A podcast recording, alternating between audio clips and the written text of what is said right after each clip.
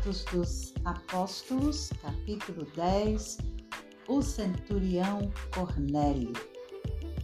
Em Cesareia morava um homem chamado Cornélio, que era centurião de uma companhia do exército chamada Italiana.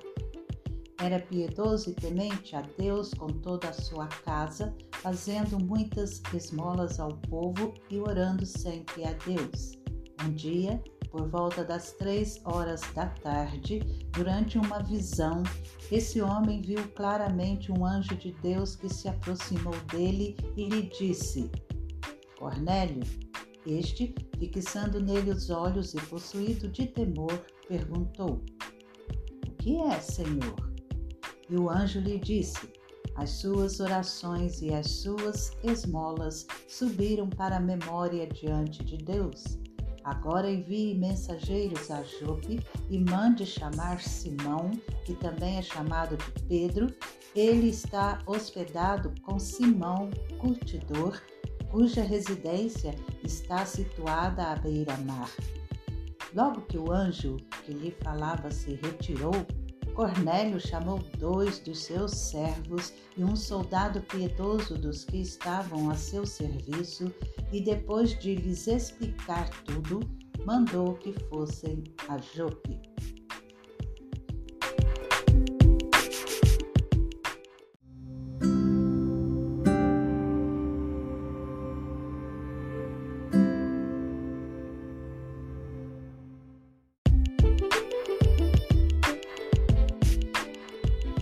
Pedro tem uma visão. No dia seguinte, enquanto eles viajavam e já estavam perto da cidade de Jope, Pedro subiu ao terraço por volta do meio-dia, a fim de orar.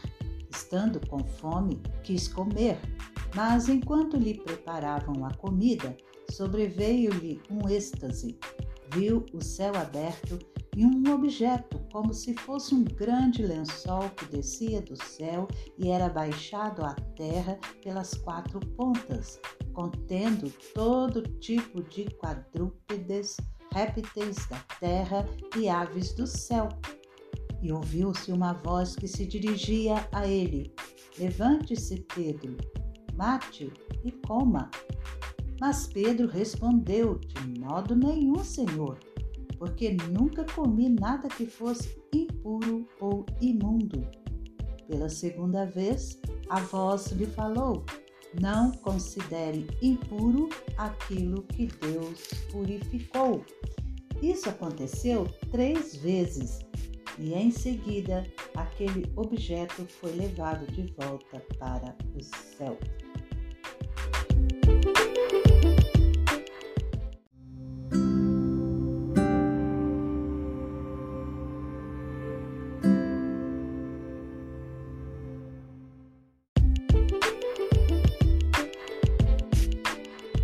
Os enviados de Cornélio chegam a Jope, enquanto Pedro estava perplexo sobre qual seria o significado da visão.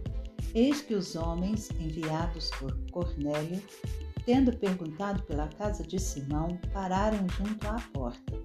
Chamando, perguntaram se ali estava hospedado Simão, que também é chamado de Pedro. Enquanto Pedro meditava a respeito da visão, o Espírito lhe disse: Estão aí três homens à sua procura? Portanto, levante-se, desça e vá com eles, sem hesitar, porque eu os enviei. Então Pedro desceu e disse àqueles homens: Eu sou a pessoa que vocês estão procurando. O que os traz até aqui? Então disseram: O centurião Cornélio, homem reto e temente a Deus, e tendo bom testemunho de toda a nação judaica, foi instruído por um santo anjo a mandar chamar você para a casa dele e ouvir o que você tem a dizer. Pedro, então, convidando-os a entrar, hospedou-os. No dia seguinte, Pedro se aprontou e foi com eles. Também alguns irmãos dos que moravam em Jope foram com ele. No dia seguinte, Pedro chegou a Cesareia Cornélio estava esperando por eles, tendo reunido seus parentes e os amigos mais íntimos. E Quando Pedro estava por entrar, Cornélio foi ao seu encontro e, prostrando-se aos pés dele, o adorou. Mas Pedro o levantou, dizendo: Levante-se, porque eu também sou apenas um homem. Falando com ele, Pedro entrou, encontrando muitos reunidos ali, a quem se dirigiu, dizendo: Vocês bem sabem que um judeu está proibido de se juntar a um gentio ou de entrar na casa dele. Mas Deus me mostrou que não devo considerar ninguém impuro ou imundo. Por isso, uma vez chamado, vim sem vacilar.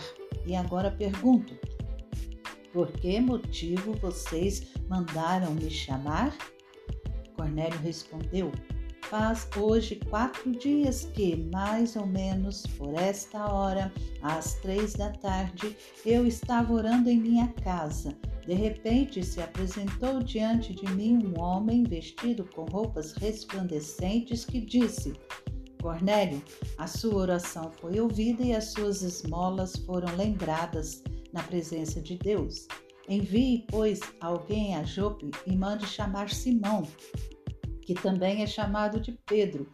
Ele está hospedado na casa de Simão, curtidor, à beira-mar. Portanto, sem demora, mandei chamá-lo e você fez muito bem em vir. Agora estamos todos aqui, na presença de Deus prontos para ouvir tudo que o Senhor ordenou a você.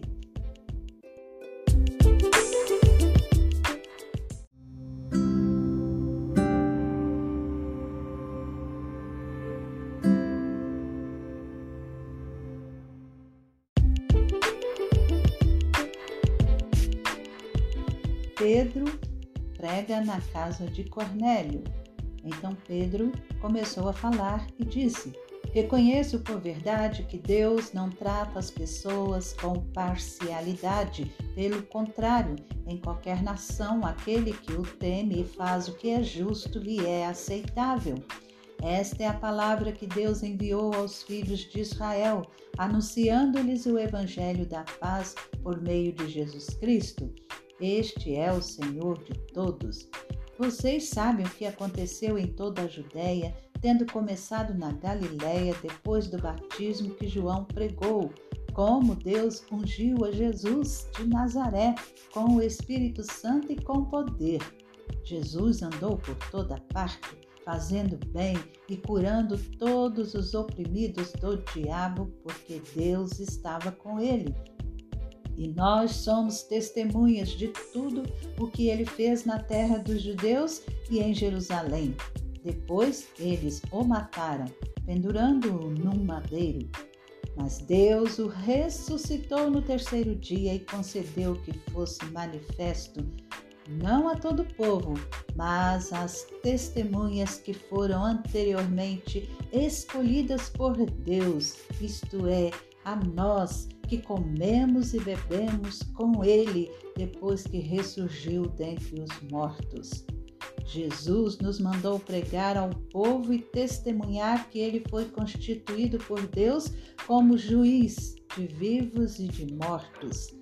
Dele todos os profetas dão testemunho de que, por meio do seu nome, todo que nele crê recebe remissão dos pecados.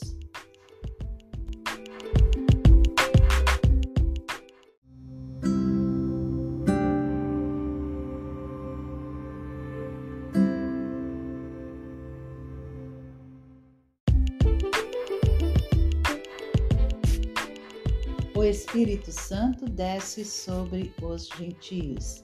Enquanto Pedro falava estas palavras, o Espírito Santo caiu sobre todos os que ouviam a mensagem. E os fiéis que eram da circuncisão, que tinham vindo com Pedro, admiraram-se, porque também sobre os gentios foi derramado o dom do Espírito Santo, pois eles os ouviam falando em línguas e engrandecendo a Deus. Então Pedro disse: Será que alguém poderia recusar a água e impedir que sejam batizados estes que, assim como nós, receberam o Espírito Santo? e ordenou que fossem batizados em nome de Jesus Cristo. Então lhe pediram que permanecesse com eles por alguns dias.